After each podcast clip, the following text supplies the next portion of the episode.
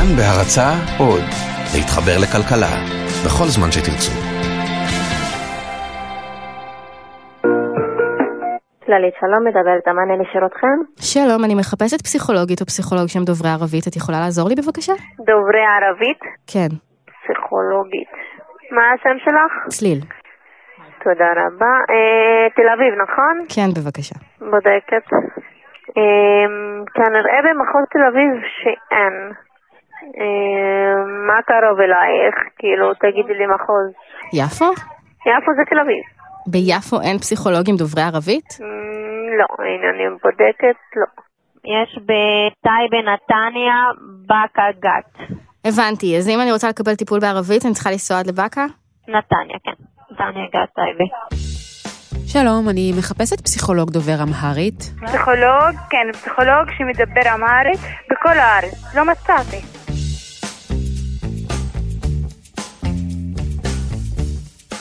ברוכים הבאים לחיות כיס, ההסכת של כאן כלכלי. הסכת, זאת המילה החדשה לפודקאסט שנבחרה אתמול על ידי כאן ועל ידי האקדמיה ללשון עברית. מזל טוב. אני צליל אברהם ואני טיפה מצוננת היום. ואני הילה וייסברג. והשבוע בחיות כיס חיפשנו פסיכולוג. פסיכולוג שלא למד בתיכון בליך ברמת גן, גם לא בעירונית ד' בתל אביב. פסיכולוגית שלא הייתה מש"קית ת"ש ולא מאבחנת פסיכוטכנית. ערבייה, או חרדית, או יוצאת אתיופיה. ולא מצאנו. עד שמצאנו אחת, את שרה. אני שרה אבוקף, בת 41, אימא לשישה ילדים, מרצה וחוקרת בתוכנית לניהול ויישוב סכסוכים באוניברסיטת בן גוריון. כן, שרה, בסמך ואלף. וחוץ מכל התארים האלה, שרה היא גם דוקטור לפסיכולוגיה, והיא אפילו למדה בהרווארד. לפני כמה שבועות פגשתי את שרה בבית שלה, בכפר אום בטין בנגב. ובמפגש הזה, מה שהדהים אותי במיוחד היה הפער בין תנאי המחיה באום בטין לבין המעמד המקצועי של שרה. הבית שלה, כמו שאר הבתים בכפר, לא מחובר לביוב ולא לחשמל, והמקרר עובד לסירוגין כי הגנרטור פשוט לא מספיק. בסלון יש תנור קטן שאמור לחמם את החלל כולו, ובכפר עצמו אין שום דבר, בקושי מכולת קטנה ובית ספר. ולמרות תנאי הפתיחה הלא ממש פשוטים האלה, שרה עשתה את זה. אז בשנים הראשונות זה היה ברור מאליו שג'אז, שבעלי ג'אזי עובד קשה, והוא זה שמביא לחם הביתה. כלומר, אני, אני מתוודה. לנו כמשפחה צעירה זה היה נטל כלכלי מאוד קשה. לפני 23 שנה, כששרה החלה ללמוד לתואר ראשון במדעי ההתנהגות, היא הייתה סטודנטית בדואית יחידה מבין 300 סטודנטים. כשהייתה בת 20 ועדיין בתואר ראשון, היא כבר הייתה גם אימא לשתי בנות צעירות, דבר שגם הוא היה חריג מאוד בסביבה שבה למדה. שרה תמיד משכה מבטים, אבל עם הזמן היא פשוט למדה להתעלם. היו לה כישורים יוצאי דופן ונחישות מברזל, וגם איש מברזל שעמד מאחוריה. עברו יותר מ-20 שנה מאז, אבל במחלקות לפסיכולוגיה בישראל לא הרבה השתנה. אני סיימתי את לימודי הדוקטורט שלי ב-2010, ועד היום הסטודנטים הערבים שסיימו אה, תואר ראשון בפסיכולוגיה אה, ותארים משניים, הם, אפשר לספור אותם על, על יד אחת. בדרום למשל, החוסר בפסיכולוגים קליניים דוברי ערבית הוא, הוא, הוא גדול, הוא ענק. בכל הארץ, שבה יש מיליון ושמונה מאות אלף ערבים, יש רק 90 פסיכולוגים קליניים ערבים. 90. ובנגב כולו יש בין חמישה לעשרה פסיכולוגים. זהו. יש בישראל רק 11 פסיכולוגים קליניים חרדים ואפס פסיכולוגים מומחים יוצאי אתיופיה. חמישה יוצאי אתיופיה עושים היום התמחות. זאת אומרת שאם אתם יוצאי אתיופיה שחיים בארץ, אין לכם סיכוי למצוא פסיכולוג עם אותו רקע כמוכם. וכן, זאת בעיה.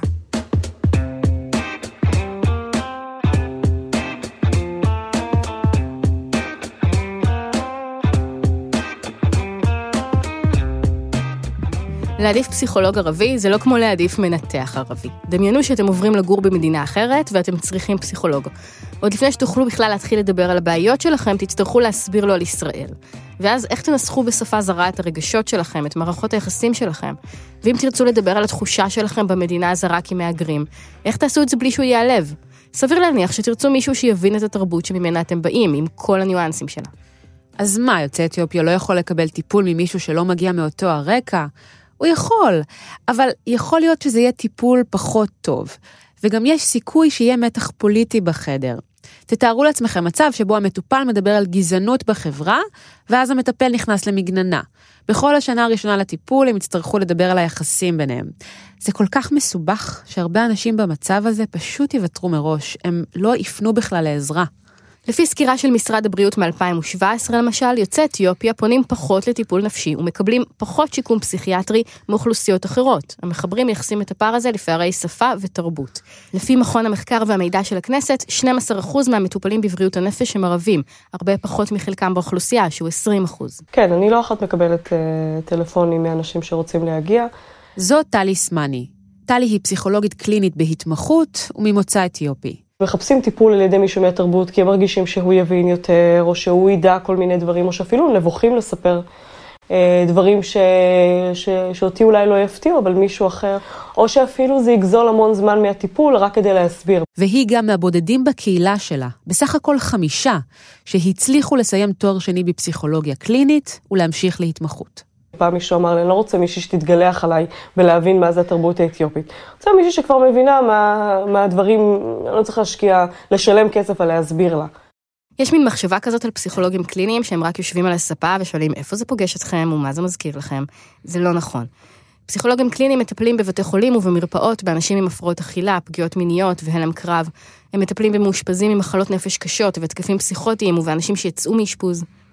אבל מה קורה כשאין מספיק פסיכולוגים? הגיעו אליי מקרים שעבדתי בסורוקה, במחלקה הפסיכיאטרית לילדים ונוער, שנערות עם, עם איזושהי מצוקה, שפשוט ניסו כאילו לחנוק אותם על מנת להוציא את השד מהן. והרבה פעמים זה מכות. זו שוב שרה. צעירות הן יכולות אה, הרבה פעמים אה, להגיע לחדרי מיון. הן פשוט יודעות שזה ניסיון אובדני, זה הדרך המהירה, המהירה לקבל מענה. ואז פתאום הן לא צריכות לחכות לתורי המתנה של חודשיים-שלושה במערכת הבריאות. אז למה חסרים כל כך הרבה פסיכולוגים ממיעוטים? כדי לענות על זה, צריך קודם כל להבין איך הופכים לפסיכולוגים בישראל.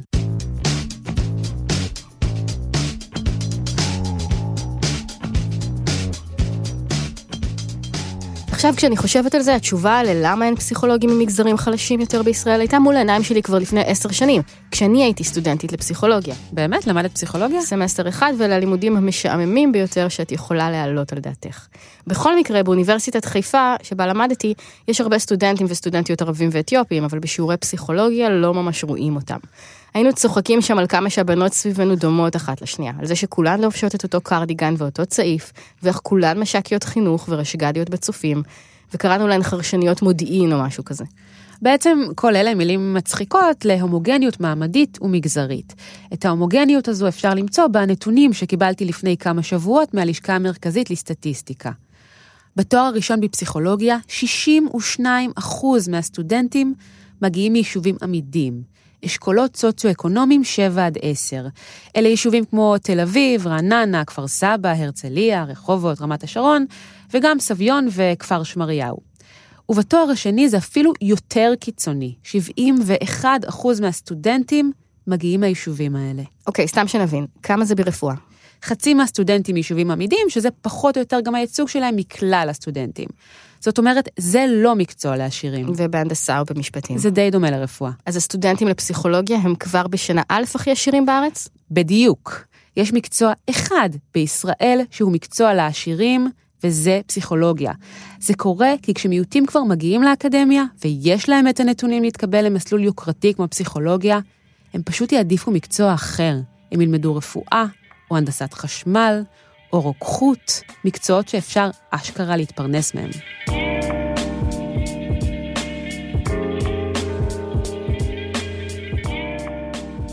אבל האם באמת מדובר כן. כאן במקצוע לעשירים?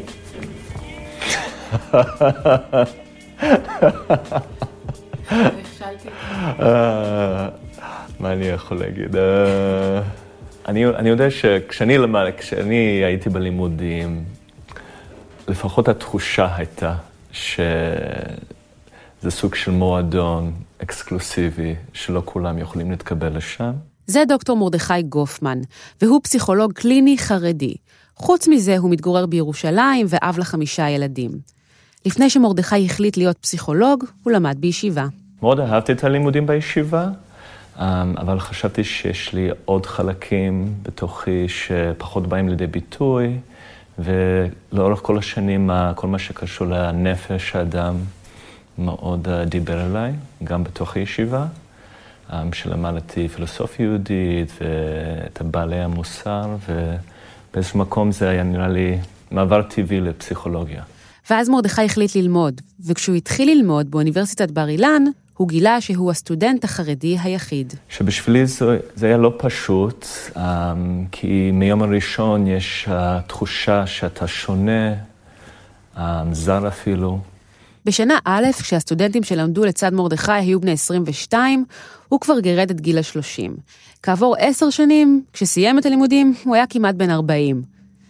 טוב, זה ללא ספק מסלול ארוך, אבל זה לא המסלול הארוך היחיד באקדמיה. כן, אבל ההבדל בין פסיכולוגיה למסלולים ארוכים אחרים באקדמיה, כמו רפואה או אדריכלות, הוא שפסיכולוגיה זה כמו קורס טיס. אתה צריך להמשיך להתקבל כל הזמן, להתקבל לתואר שני, להתמחות ולחלק השני של ההתמחות.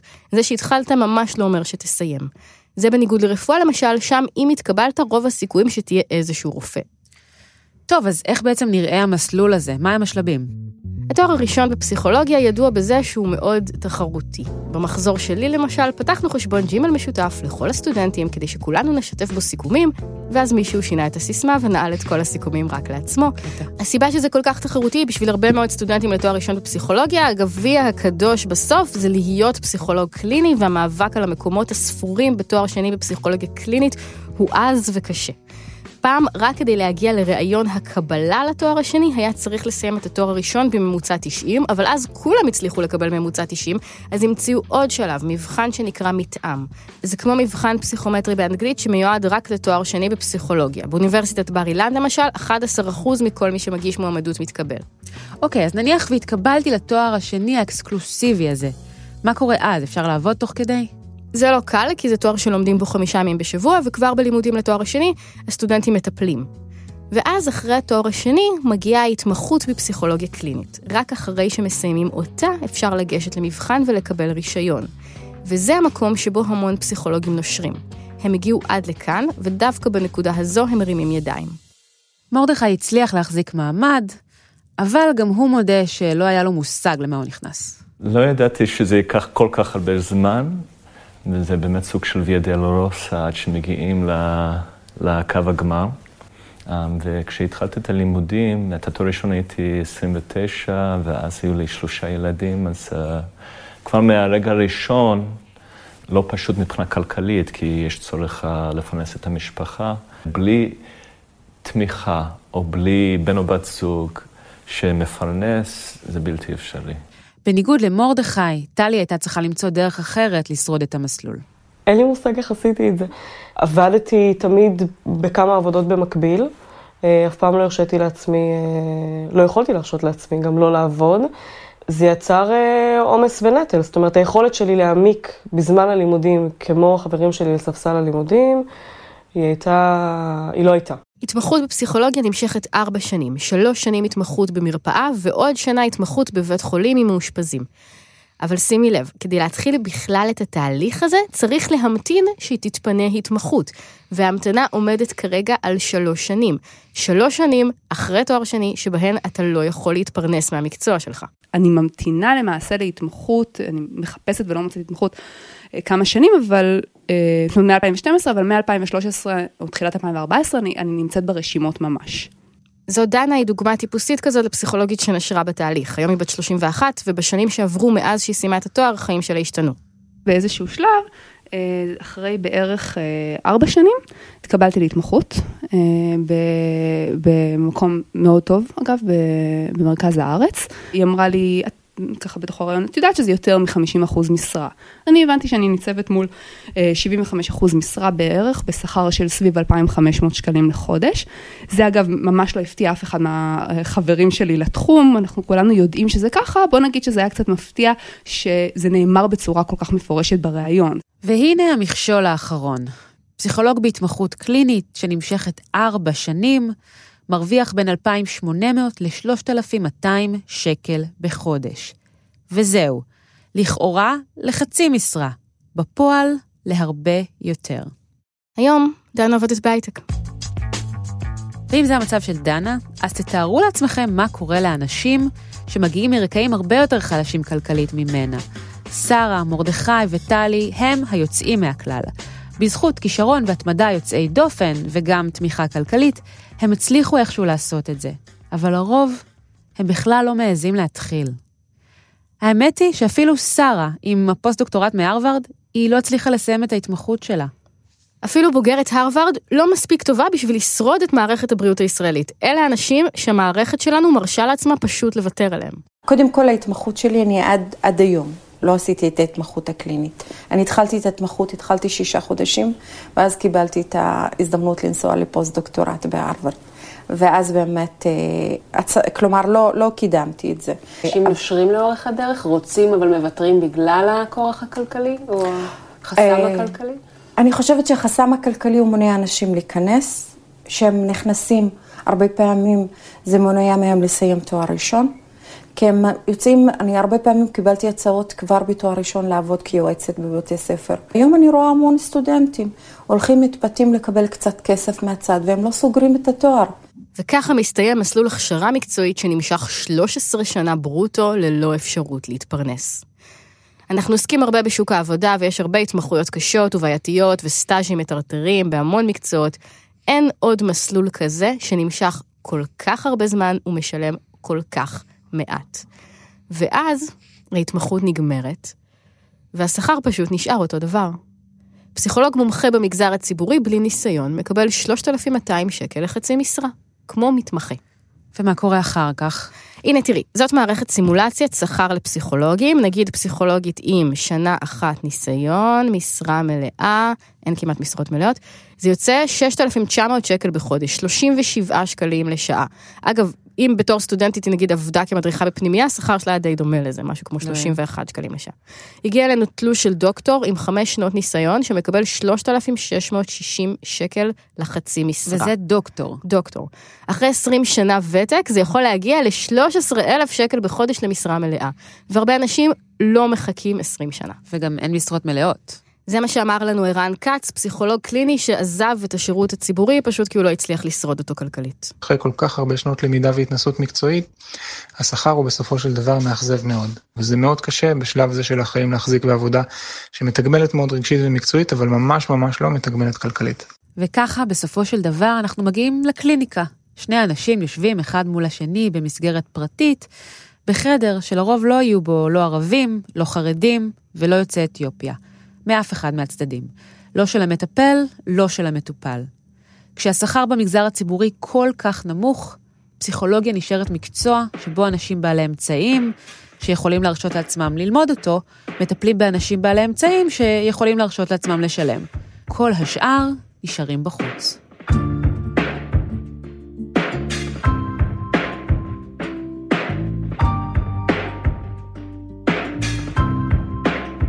הדיון הזה הוא לא דיון על כמה שטיפול פסיכולוגי זה חשוב. את השלב הזה כבר עברנו, זה נגמר. טיפול פסיכולוגי הוא היום חלק מחוק ביטוח בריאות ממלכתי, וכחברים בקופת חולים, אם אתם במצוקה נפשית, מגיע לכם לקבל טיפול בחינם, כמו כל טיפול רפואי אחר. השינוי התרבותי כבר נעשה, המדינה הכירה בכך. זה פשוט לא קורה בשטח. ההמתנה לטיפול פסיכולוגי בפריפריה נמשכת בין חצי שנה לשנה, אין מספיק פסיכולוגים קליניים במגזר הציבורי, ובטח שאין מספיק ממיעוטים. והאמת היא אבל שיש כמה דברים ממש פשוטים שאפשר לעשות כדי לפתור את הדבר הזה. למשל, במקום שהתמחות תימשך ארבע שנים בחצי משרה תמורת 3,000 שקל, להפוך אותה לשנתיים במשרה מלאה תמורת 6,000 שקל. אלה כבר תנאים הרבה יותר סבירים.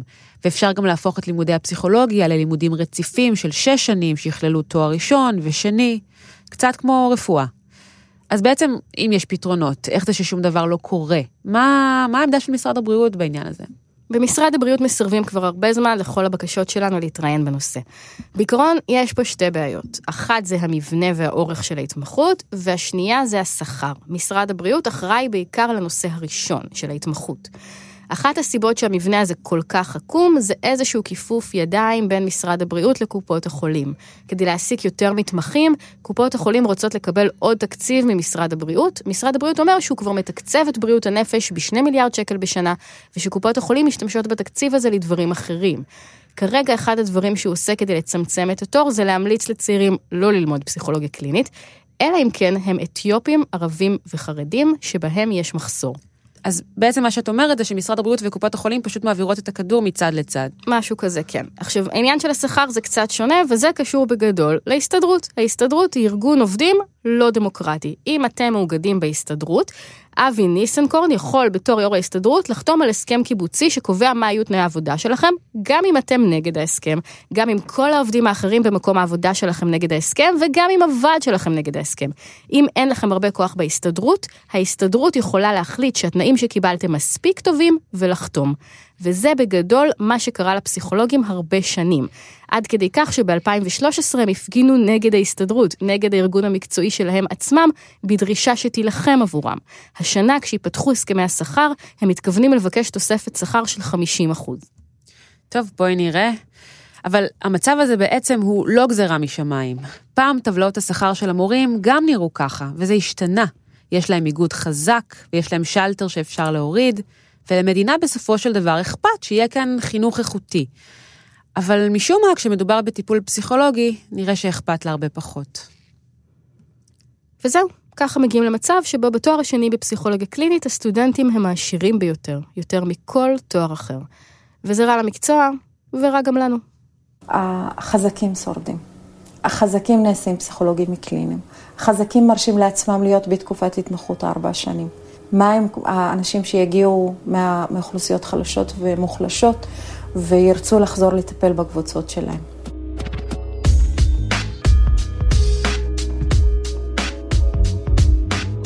אנחנו היינו חיות כיס, הפודקאסט או הסכת של כאן כלכלי. אנחנו יוצאים לפגרה ממש קצרה ונחזור בעוד שבועיים. אם יש לכם מה להגיד לנו על פסיכולוגיה ציבורית או על נגישות לשירותי בריאות, או שאתם רוצים לשתף אותנו ברעיון לפרק, אתם מוזמנים להצטרף לקבוצה שלנו, חיות כיס בפייסבוק, ולעשות לייק לעמוד שלנו, כאן כלכלי. תודה רבה למפיק והעורך שלנו רום אטיק, ולאסף רפופורט על ההקלטה ועל עריכת הסאונד. תודה רבה לציל אברהם. תודה רבה הילה וייסברג. ותודה רבה לכם שהאזנתם.